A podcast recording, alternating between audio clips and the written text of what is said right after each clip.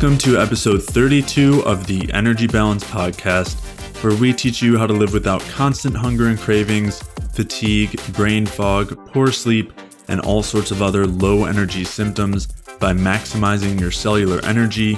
I'm Jay Feldman. I'm a health coach and independent health researcher, and joining me again today is my good friend Mike Fave. Mike and I have been studying health and nutrition together for quite a while now, and Mike also draws on his experiences from working within the healthcare industry. Today's episode is part two of what became a three part series discussing blood pressure. If you have not yet listened to part one of this series, make sure to check that out.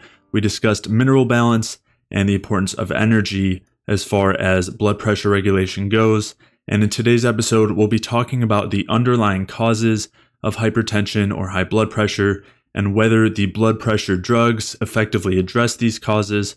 And we'll also be talking about what is involved in the physiology of a dysfunctional vascular system and how this involves various processes like swelling and edema and fibrosis and calcification. And if you're not familiar with those terms, we'll be explaining what those things mean.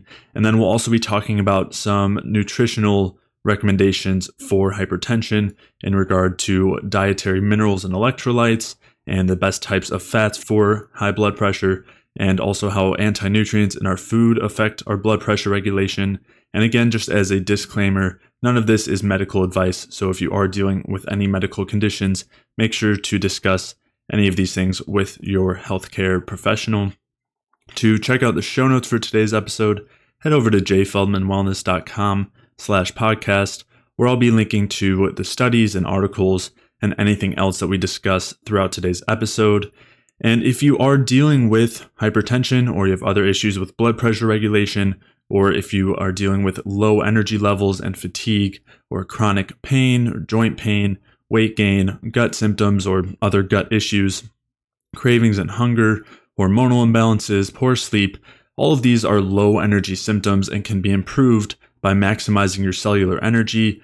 And if you want to learn some of the basics as far as how you can do that, you can head over to jayfeldmanwellness.com slash energy and sign up for a free energy balance mini course where I will do just that. I'll walk you through some of the most important things to do as far as nutrition and lifestyle are concerned, including exercise and, and stress as well, uh, in order to maximize your cellular energy and help you uh, resolve all of those low energy symptoms. So to sign up for that free energy balance mini course, head over to jayfeldmanwellness.com slash energy. And with that, let's get started. This is anecdotal. It's not necessarily experimental research, but in the hospital working with with certain patients, um, a part, particularly one patient in in in specific, um, he had had a stroke. He was he was pretty young, and the the doc the stroke was a hemorrhagic stroke. So, and and so and the reason I say that specifically is because in embolic strokes where the vessels have been blocked off by an embolism or essentially a clot, they allow something called permissive hypertension up to a certain level to allow perfusion to some extent to those tissues. So it's okay.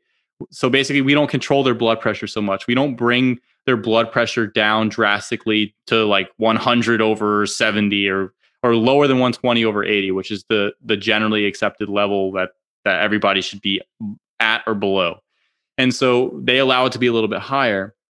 And so, but his blood pressures were insanely high. Uh, so since his wasn't an embolic, he was hemorrhagic. And so the thing for him was his blood pressures weren't insanely high. They were off the charts high. And they would aggressively treat his blood pressure, like very aggressively, multiple uh multiple blood pressure medications and diuretics. A lot of he had a lot of things on board basically. And when his blood pressure was very high, his mental function was great. Mm-hmm. Interestingly enough. So he would talk, he would he would uh, he was aphasic, which means and he had a, a expressive aphasia, which means that he couldn't really he couldn't express himself. So basically where he had the stroke, it damaged part of his brain that allowed him to form words. So he wasn't able to to form words uh, or sentences or coherent sentences. He could say words and he could nod yes. So, but he can understand you. And so when his blood pressure was very high, it would be very easy to interact with him and be, hey, sir, I'm going to take your blood pressure. I'm going to take your vital signs. I have your medications. And he'd be fine. And you know, I would be a little bit suspect because his blood pressure would be in the 200s, and that's the problem. The doctors knew they were addressing it. But as soon as he got all of his blood pressure medications and we got his blood pressure back into range, his mental function would go. So he wouldn't be he wouldn't be very um he wouldn't be talking at all. He could sort of just nod a little bit and he wasn't very interactive. And so this may or may not have been the case, but from my understanding of the situation when I'm when I'm looking at him, I was essentially thinking to myself like, "Hmm, I mean, we dropped his blood pressure down to range. We got him he was still hypertensive, but for him that was pretty good down into the 130s, 140s on systolic, which is the top number. And so basically what I was thinking to myself is okay, so now he doesn't have so much perfusion to those tissues. So they're not really they're not really functioning very well anymore. He's he doesn't have that blood supply, those nutrients, that oxygen. So he's is the mentation is going down. His function is decreasing a little bit. And so it, I was my thought process was that he was elevating the blood pressure to allow for that perfusion.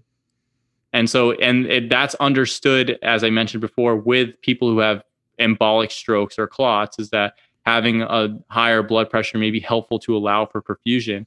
And so if we extrapolate this idea, whether or not my anecdote was is was actually what's going on, but even if we go with the idea of permissive hypertension, which is where you allow the the higher amount of blood pressure when you have a, a embolic stroke or you have a clot, um, you can see that perhaps the body is actually elevating blood pressure, as Jay mentioned previously, when you have times where the tissue is under hypoxia or it isn't getting enough oxygen an oxygenation from decreased blood supply.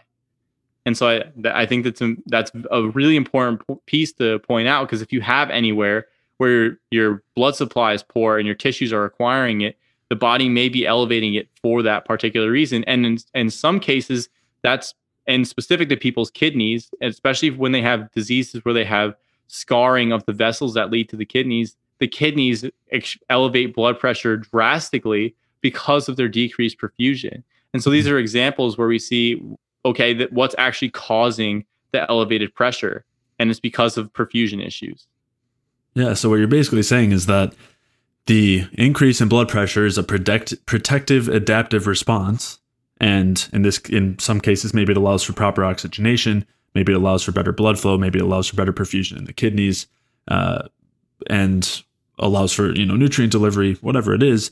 And so if we just look at that as the problem and then try to reduce the blood pressure with drugs we're going to also reduce that protective adaptive response and then we're left functioning with less oxygen less nutrients less perfusion and just because we're treating this symptom.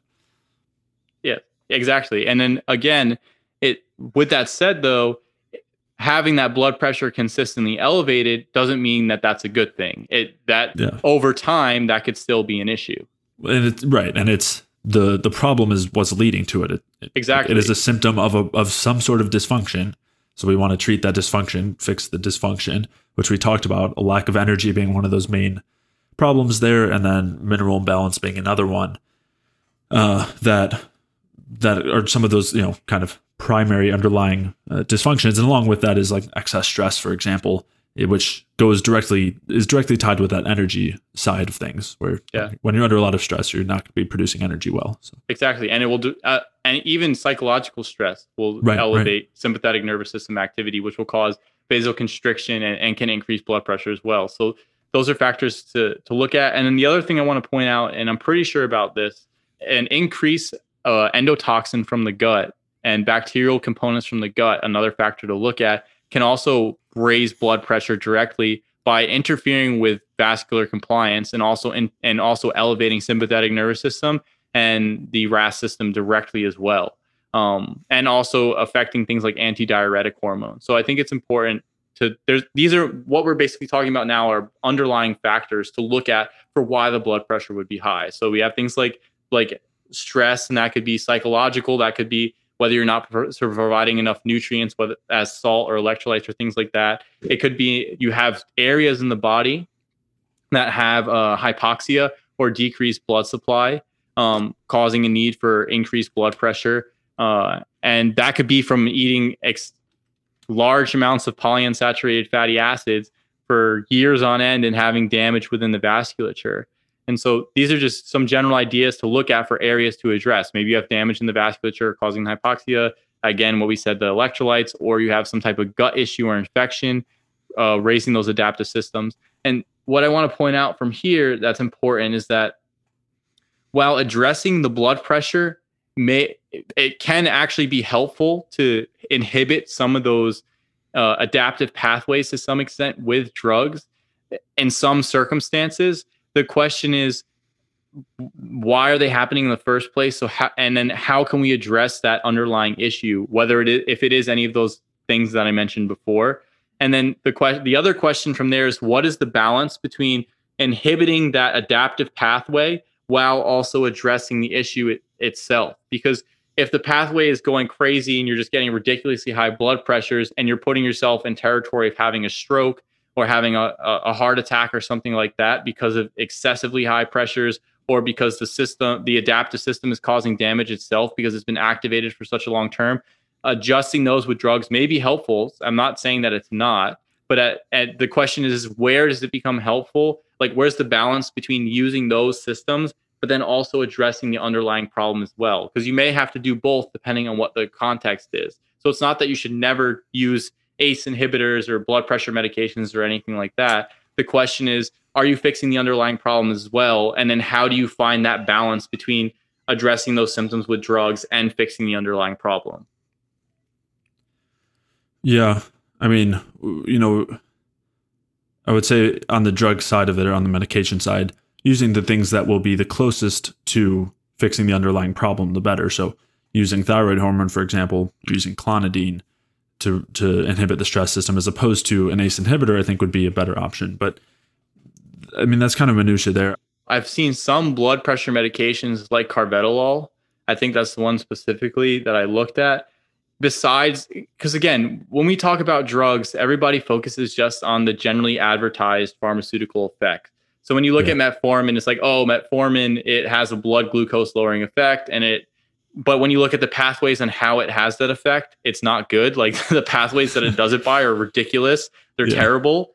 But at the same time, it also has an antibiotic effect and decreases endotoxin, which is good, which is, is a beneficial effect. So with a drug like carvedilol, it does lower blood pressure by inhibiting being a um, I think it's a beta a beta blocker. Beta blocker, yeah. Exactly. So it blocks the the beta the beta receptor in the adrenergic system.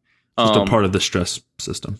Exactly. And but it also had a strong antioxidant effect and prevented uh, lipid peroxidation within the bloodstream.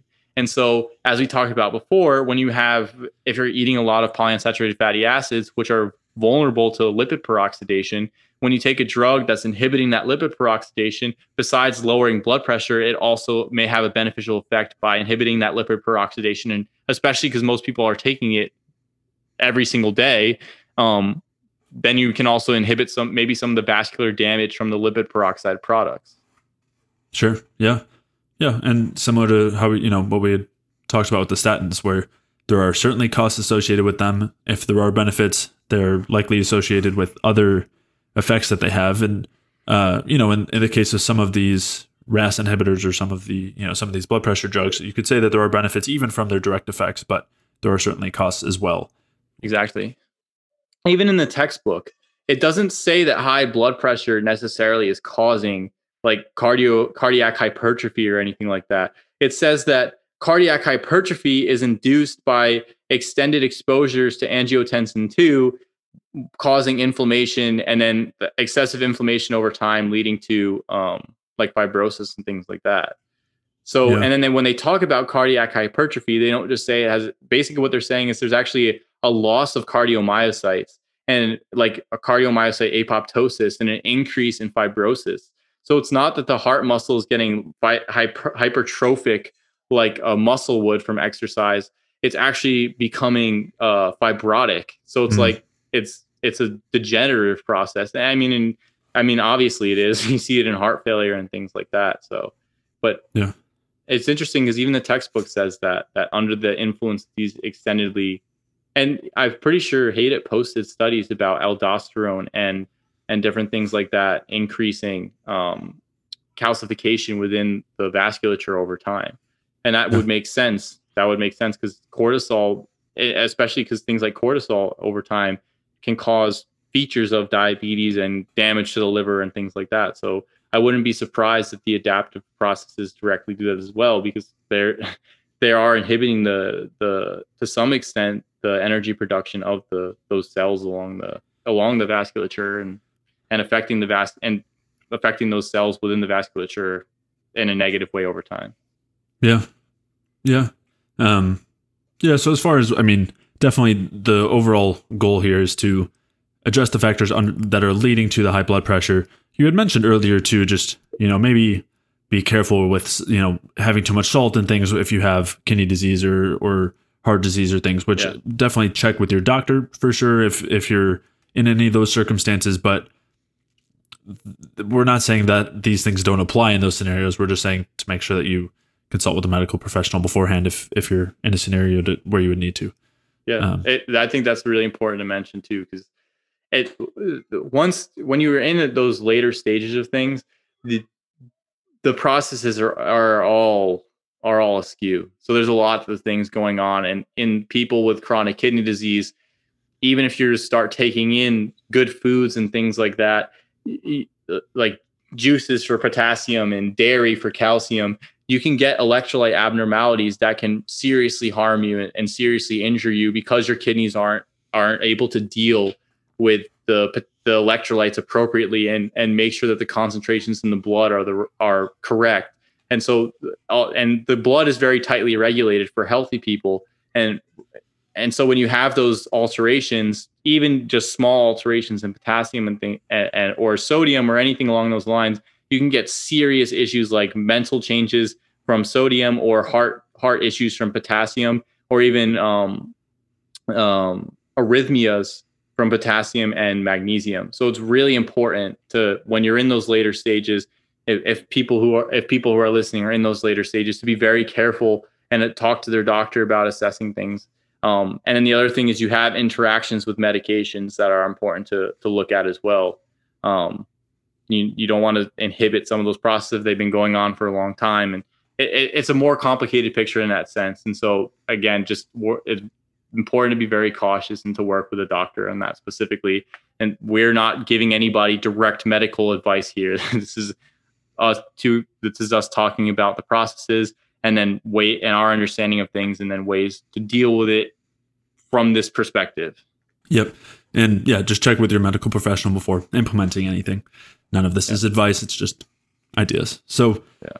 Uh, to to mention another thing that you had you were talking about endotoxin and lipopolysaccharide. Well, the same, same thing, thing, but you were talking about endotoxin and it contributing to increased blood pressure. And we know that serotonin is a major part of that endotoxin nitric oxide cascade of stress. And serotonin is a major part of the RAS system and does increase blood pressure. So we do have a pretty a pretty good mechanism there of, of that happening. And as I know you've pointed out in a previous episode, serotonin literally has to do well, I'll let you go ahead and say it. Like well, what is it? Sero is blood and tonin is increasing the, tone. Yeah, increasing tone. Yeah, so serotonin. Right. So the name of serotonin literally means that it is increasing blood pressure, increasing vasoconstriction. Yeah, it is a vasoconstrictor. It yeah. if you inject serotonin, it vasoconstricts. Yeah. Yeah. So yeah. So and just you know again, kind of, uh, I want to transition to talk about some of the some of the details that go on in the, in this dysfunctional situation. So we have serotonin, aldosterone, the stress hormones, uh, adrenaline and cortisol, and then also nitric oxide. All of these playing a role in the RAS system as basically being emergency systems to increase blood pressure. And on the nitric oxide side, nitric oxide side, you have an emergency kind of vasodilator when you don't have CO2 available or, or when you're under stress and uh, don't have enough CO2 relative to your needs. So when you have this stress system active, it, it does, as we've talked about, it's helpful in the immediate sense, uh, where it restores oxygenation, blood flow, all of those things. And it helps to restore that, you know, initially it helps to restore that EZ charge as well, if we're talking about that side of it, where the stress hormones like adrenaline and cortisol act as emergency backup energy production uh, stimulators, where in the short term, they're going to increase energy production, which in this case would maintain that exclusion zone in the vasculature and maintain blood flow in that way. So we have all these different mechanisms of basically maintaining nutrient delivery and circulation. But in the long term, they cause a lot of damage. And we talked about a lack of potassium and sodium being a big part of it. We talked about in the long term, these stress hormones, both the adrenaline, cortisol, but also aldosterone, for example, inhibiting energy production and causing swelling. And that's another huge part of this process where the inflammation, specifically in the vasculature, and the permeability and swelling or edema are all kind of a concerted process where when you have damage to the cell or you have excess sodium inside the cell and a lack of potassium and magnesium in the cell, or you have a cell that isn't producing a lot of energy and isn't able to keep its water structured, what happens is you have an inflow of pota- of you have an inflow of sodium and an inflow of water, uh, both due to the permeability of the cell. Well, due to the permeability, basically permeability is like the just the characteristic, and that leads to cell swelling or edema. And when this is happening in the vasculature, this is another mechanism where you have reduced blood volume, which is, you know, we talked about that happening when you have too little sodium, which furthers this whole process, contributing to further increases in blood pressure. And the kind of secondary processes here, which we talked about as far as atherosclerosis, atherosclerosis is the hardening of the arteries, the calcification, and the fibrosis, which you, you talked a little bit about as far as collagen goes and not having enough vitamin C being a major part of kind of that hardening. So that calcification and fibrosis are basically sequential processes that happen after the initial inflammation and, and edema when those things are continuing on in the long term. And so in the long term, that is like the we've talked about kind of the underlying processes and how they contribute to this high blood pressure system. And this is the I, I feel like it's important to elucidate this as a viable mechanism as to how you end up with atherosclerosis and hardening of arteries, while the high blood pressure is just a symptom. And so you have these other processes that all directly cause that uh, without actually needing to blame any of it really on, on the high blood pressure itself. And I think it's uh, one of the things that you pointed out that was that's important to mention is, and a lot of people who have heart issues or who have heart disease, one of the main symptoms they seem to get is swelling. Mm-hmm. Um, and so your ple- your and and even within the swelling, even when you have swelling, they can have high blood pressure. And so the the blood pressure is high not necessarily because there's too much water within the vasculature. The vasculature is most likely vasoconstricted. Um, right. But what's actually going on is the water is actually within the cells are taking up water, and they call it third spacing because you have the intracellular compartment and then the extracellular or then the the extracellular compartment and the water is sort of just like moving into they call it the third space or you have the intracellular compartment and then you have like the lumen or the vasculature where the where the flows and then the extracellular compartment is they call it the third space where the fluid just sort of accumulates there but what within the model that we're looking at was probably more likely is that the cells themselves are having an energy failure or a, a basically an energy failure and then the water is they can't maintain that specific gradient between potassium inside the cell and sodium outside the cell. So the sodium is moving within the cell, and then essentially their tissues are swelling. Um, and so a lot of times, what and you can also find this in people with lung inflammation and things like uh, and any diseases within the lungs or and, and inflammation in the lungs, particularly especially within chronic diseases, um, they develop uh, water within the lungs. And a lot of times doctors will put put a lot of diuretics on board, and that will that can get some of the water out. But this the, the problem underlying is that when you have those inflammatory states, especially the systemic ones, you're having those energy failures, then the cells aren't able to structure themselves appropriately, and then they're going to take up water. So you can take the you can try and take all the fluids out of the body with a diuretic, and that may remove some of the water from those cells because there's nothing for the cells to take up but it still doesn't fix the underlying problem of the of the energy destruction or the the destruction and energy production by the cells and then the subsequent swelling. So even when you look at it, the problem is a is an energy problem. It comes down to an energy problem. When the cells don't have the ability to produce energy for whatever reason that is, um, whether they don't have enough uh, blood supply supplying them nutrients and oxygen, um, or there's it basically all comes down to having uh, adequate nutrients and oxygen to a large extent. And so whenever that any of those processes are interrupted over the long term for a variety of reasons and you get that energy breakdown, then you're going to have the cells swell because of the loss of structuring from the energy production.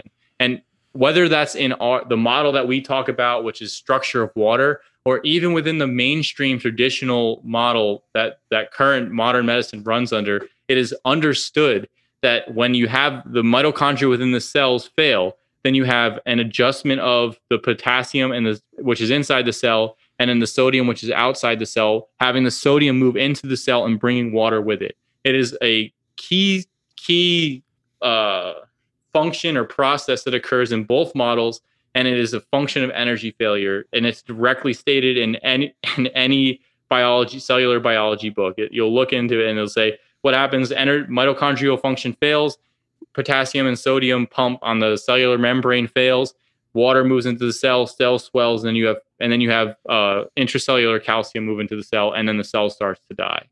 And so that's the general process. So when you see people with swelling, to, in a lot of cases, especially in chronic heart failure, it is energy failure, and it ties directly within the model that we're talking about. Yeah, and in talking about that swelling, a much like a swollen muscle that is like normally hard after working out, for example, swollen vasculature is in a contracted state, or at least a semi-contracted state, and it can't dilate, it can't relax. Uh, so you have that same feature when you do have that cellular edema due to that permeability, due to the energy failure. You do then have a lack of ability for the vasculature to relax, causing constriction and leading to that symptom of of high blood pressure. Exactly. You will have high, when the and I think it's important to point out here with that that when you have a a, a if you so say we have a tube and you have water running through the tube. If we have the same amount of water running through the tube and the lumen gets smaller, there's more pressure within that tube. Even and at a certain point, even if there's less fluid running through that tube, but the the hole or the lumen of that tube is small enough, you'll still have a high pressure. So you can have contracted vasculature and still run high blood pressures. It and that's purely by the fact that you have a certain amount of fluid moving through a certain through a certain size of lumen or a certain certain size tube. And the, the yeah, thing for I think you meant low blood volume and still high blood pressure. Yeah, you can have low blood volume and still have high blood pressure. Exactly. Yeah. So it because at a certain point the tube is the lumen of the tube is small enough that even a small amount of fluid is going to exert a decent amount of pressure against the wall because of how and and and the, the, our our the our tubes in our body, our vasculature, our our arteries, mostly most specifically our arteries, have the ability to contract and change size pretty pretty significantly, um, right. depending on what the stimulus is. So you can so it's not really it's not really a question of how much fluid necessarily you have in your vasculature. I mean, because a lot of times a, ner- a nurse or a patient will have a low blood pressure, and nurses or whatnot will tell them, "Oh, just drink some water. Just drink some water. I'll raise the blood pressure." And it's like that is one factor that can affect it, yes, but you also have the compliance of the vessel and then the viscosity of the blood, which the drinking water will also affect. But there's, I would say that besides just how much fluid you have on board, it's also also how what the size of the lumen is is important. Yeah. Yeah, definitely. And and so we have this larger view where at, at essence energy failure is one of the main problems here. We also have the the electrolyte imbalance is kind of one of the other main ones. You had mentioned some things that affect that energy production process being nutrients and oxygen, which are huge parts of it. There are a ton of other things that inhibit energy production, like endotoxin that you mentioned earlier, like various parts of these stress systems. Aldosterone is another one of them. Uh, all of these things that can block our ability to produce energy, and that will all contribute to this process of hypertension. So basically, the you know we want to restore energy production, restore the streaming of energy, and our general metabolic function, and keep inflammation low, and maintain a good mineral balance that'll allow us to maintain good blood volume and good blood flow, uh, which is also affected by the energy systems as well. So considering all that, hopefully people have at least some some decent picture of kind of what's going on there and what happens when those things go wrong. Hopefully, it was uh, clear enough. Let's talk through what that actually looks like as far as okay, you have high blood pressure. What are the things that make sense to implement in order to bring it down in a healthy way and fix some of those things that are underlying as opposed to just addressing the symptom? Before we go there, I want to say that if we did not explain something clear enough and people want us to explain something with more clarity, whether that's this podcast or any other podcast, just leave a comment and let us know and and we'll do like a deeper dive into something or we'll clarify something or maybe we'll throw a chart up on there and explain things like if for example if, if we talked about the RAS system and somebody wants to know specifically how the RAS system works and then how the different drugs specifically blood pressure medications like ACE inhibitors or angiotensin receptor blockers um, or beta blockers work within that system, we'll we can explain it. Just just let us know. I mean, so I know we haven't said that before, but we're, if we're like going too fast through something or we're just glancing over it, because I know specifically for that I tend to just glance over things sometimes, and I know you you help fill in for me a lot because I just like oh yeah endotoxin, and you're like well endotoxin is because for us it's something that we that we talk about with each other all the time and so it's like a it's like a common uh, commonly understood word because we're so interested in reading about this stuff. I mean it's just it's become like just another everyday word and the system is understood automatically. But i know a lot of people they don't talk about this stuff that often. And so we have no problem explaining it. And we'd like to explain it if people if people need that. It's like we we'd be fine doing that. It's not a problem. I just want to put that out there. Yeah yeah. I appreciate you mentioning that. Yeah. Uh definitely. I mean that's what we're here for. So uh, if you if you do if there's any aspect of yeah this podcast or others where you'd like some clarification or other topics you'd like us to talk about where you have particular questions you can leave those in the comments on the youtube videos or send me an email at j at jayfeldmanwellness.com that's j-a-y at j-a-y feldmanwellness.com okay. So at this point let's talk about what we should you know what somebody should be doing if they do have high blood pressure hypertension or if they're just looking to make sure that their blood pressure is regulated, or if they've been told that you know they should be keeping an eye on it. Of course, with all of this, as we mentioned, talk with your doctor. It's not actual advice or recommendations. We're just talking through some some ideas here. But you know, we've we've discussed how so much of this comes down to mineral balance and, and the energy side. And as far as mineral balance goes, and in regard to salt especially, I mean, the first thing that I think you know we would say is is to salt your food to taste you know, we alluded to those or uh, referenced those studies earlier showing that, uh, you know, about two to three teaspoons of salt per day is typically ideal for cardi- cardiovascular health. And so I think that that's generally a good uh, recommendation. But, you know, because we have such tightly regulated blood pressure regulating systems, our, our blood pressure is so tightly regulated, our, you know, the salt concentrations in our blood are so tightly regulated our taste is really our taste for these sorts of things is really the best indicator because there may be a reason why somebody wouldn't want to have as much salt, in which case they might not have a craving for it. And, and that can have to do with other minerals as well. Maybe there's some sort of a potassium deficiency or um, a lack of magnesium or calcium or something like that. And, and that has been shown where in a potassium deficient diet, salt will cause eating, you know, a, a, a regular amount of salt will cause high blood pressure. But if there is enough potassium, it won't. So uh, so yeah, I mean, I think that that's one of the main reasons why I would say just a salt to taste. But then, of course, also make sure that you're getting enough of those other minerals, the potassium, magnesium, and calcium. And as far as some of the foods to focus on there, I mean, as long as you're eating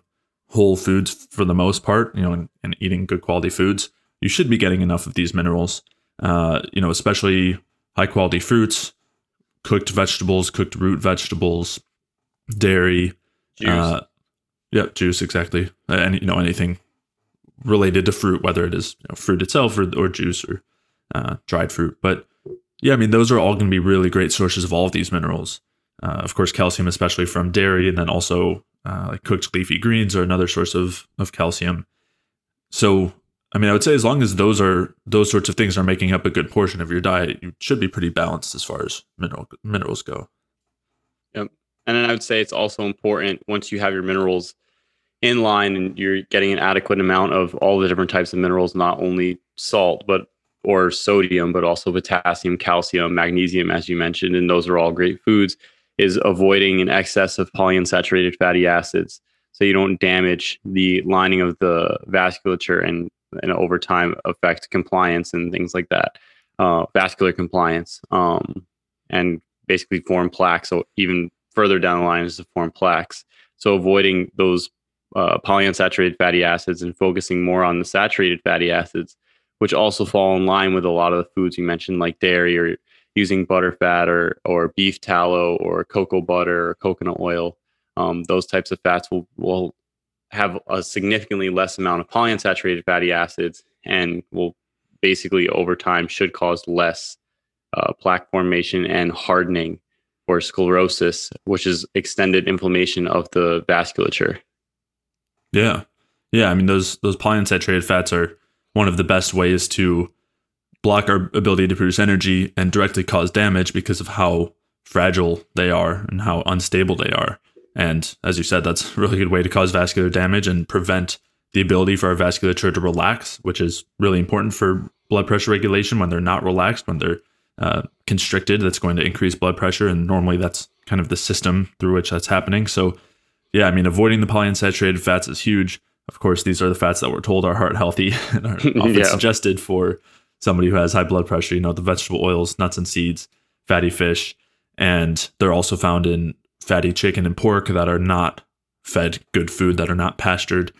And so, yeah, and so instead favoring the saturated fats. And you had mentioned uh, cocoa butter and, and chocolate's another good, uh, a good source of magnesium there. And uh, and coffee. saturated fatty acids. Yep. Right. Right. Exactly. Yeah. Uh, yeah, and, and you could also get some magnesium from coffee as well. Um, your yeah, cooked leafy greens have a decent amount of magnesium. Mm-hmm. Um, some of your fruits have a decent amount of magnesium. Yeah, yeah, all, yeah. All the um, ones that we mentioned as far as potassium go also have magnesium too. Um, dairy and fruits, and yeah. The other thing to add too is a lot of a lot of people like to mention nuts as a great source of magnesium mm-hmm. or minerals in general. Mm-hmm. And while on paper, based on daily recommended percentages and whatever else you see on labels for nuts, they may look like they have a decent amount of potassium and other minerals. But considering the other factors within nuts, that they're termed tend to be termed anti-nutrients. They wind up binding a lot of the uh, a lot of the minerals and vitamins within the nuts and making them relatively indigestible for us. And that goes along with their pro- with the protein content as well. A lot of people list beans and nuts as a solid source of protein and this is semi-tangential but it at the same time it's the protein is not very absorbable it usually doesn't have a complete profile of amino acids and it also is bound up with a bunch of other anti-nutrients that are inhibiting the absorption and digestion of not only the protein but the minerals and vitamins within those foods. Not to mention that if they're in their raw form it's even more difficult to absorb those foods. And the problem is is when you cook or you roast nuts because the, most nuts there are some nuts that don't have a high amount of polyunsaturated fatty acids but most nuts have a high amount of polyunsaturated fatty acids and roasting them actually uh, damages those fatty acids. So you may make some things more digestible with cooking marginally on some areas but at this but at the same time you might also be creating a bunch of damaged polyunsaturated fatty acids so it's important to to really look at the food sources from from that perspective um, and start to say, okay, what am I actually absorbing? What am I actually taking in from my food into my body versus what is just arbitrarily on the label? Um, that's really important for looking at take, getting in enough vitamins and enough minerals, which is uh, very important for maintaining vascular health, as, we're, as we talked about in this whole past episode. Yeah, yeah, and those oxidized polyunsaturated fats are the ones that are associated with plaque and are found in our plaques, which we talked about in, that, in those cholesterol episodes. And even if you're taking in those polyunsaturated fats, on you know, in an unroasted nut or seed, uh, there's still a pretty good chance that those fats will become oxidized internally, anyways. But it's even worse if if you're already getting them oxidized. And uh, but yeah, and, and so it's a really good point that the legumes, you know, beans and um, and then nuts and seeds and grains are all often touted for having a ton of these nutrients and as you said you know protein. And a lot of times just because you know just to kind of reiterate just because it's shown that those things have the vitamins and minerals and protein in there does not mean that we actually absorb them. And that's because there are those anti-nutrients in there that block our ability to digest them and block our ability to absorb them. So uh so that's a reason not to necessarily favor those foods however if those are foods that you uh that you like a lot or fit well into your diet, at the very least, uh, preparing them in a traditional way, meaning either fermenting them or soaking and sprouting them, in addition to, to often cooking them, depending on, on which one we're talking about, yep. is uh, is a good way to at least deactivate most of those anti nutrients and make them much, you know make the minerals and vitamins and protein in there much more digestible and absorbable. So that would be a, a much better option than just having the them in there. Yeah, and and seeing which form. and seeing which nut you're going to choose. I mean, if you do enjoy a salted nut or something like that, then using something like macadamia nuts would be a better option than walnuts or peanuts or some or any of those or any of these other nuts because of those fatty acids present within the macadamia nut. So you yeah. can choose you can choose which nut you can eat and you can there are some options that are a little bit better than others. And then the other thing to keep in mind is if you are craving a lot of nuts, it may be possible that you would be craving the fat and the salt content of the yeah. nut. And as we talked about, the salt is really is is important. And if you have that craving, especially because the texture with the fat and the salt together, it has like a very uh very palatable component to it. Mm-hmm. So, but you can meet those demands with other foods, say having chocolate, they have like sea salt chocolate, sea salt caramel chocolate, things things like that. Or if you have a, a nice steak with cooked in butter and you salt it, other there's other foods that can also meet those demands and you can try and see that if you use some other foods and then you stop the craving well maybe the craving wasn't actually for the nut as much as it was for the components that are found within the nut or even caloric density um, even in my own experience if i work out really hard i tend i will tend to crave something very starchy but mm-hmm. once i have a meal that has a decent amount of fat and a decent amount of carbs and a decent amount of salt then I tend that craving goes away. I don't have the craving at all anymore. So it's just something to keep in mind that the craving may actually be for the certain components that your body or your mind perceives as what that food is, but you're actually looking for the, those specific elements. And that's something to consider with somebody says, "Oh, I just love nuts so much," and or something along those lines. Right. Yeah. Do you actually like raw almonds, or, or is it that you like the the roasted, you know, oils and and salt? And in salted, which case, yeah yeah, yeah, and the fattiness. In which case, yeah, you you gave a few options as far as other places to get that. And another good one that I know we talk about a lot is potato chips that are uh, cooked in coconut oil or even like olive oil or avocado oil would be okay as as secondary options.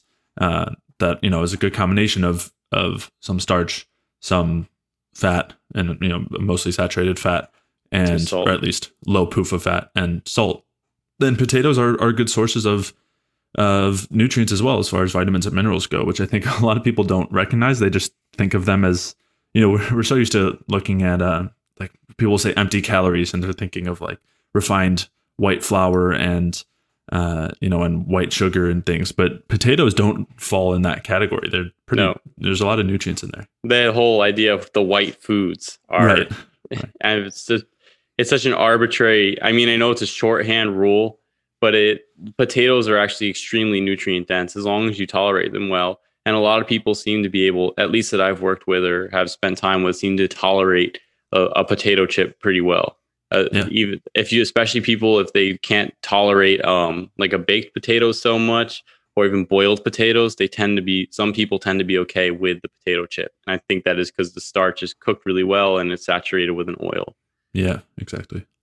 So so I guess from there, um, so right now we have get an a- adequate amount of electrolytes, and we talked about where you can get them from. Those electrolytes being sodium, potassium, calcium, magnesium. Those are the main the main ones. Obviously, there's other minerals that you can take in, and they will come with the foods that we mentioned.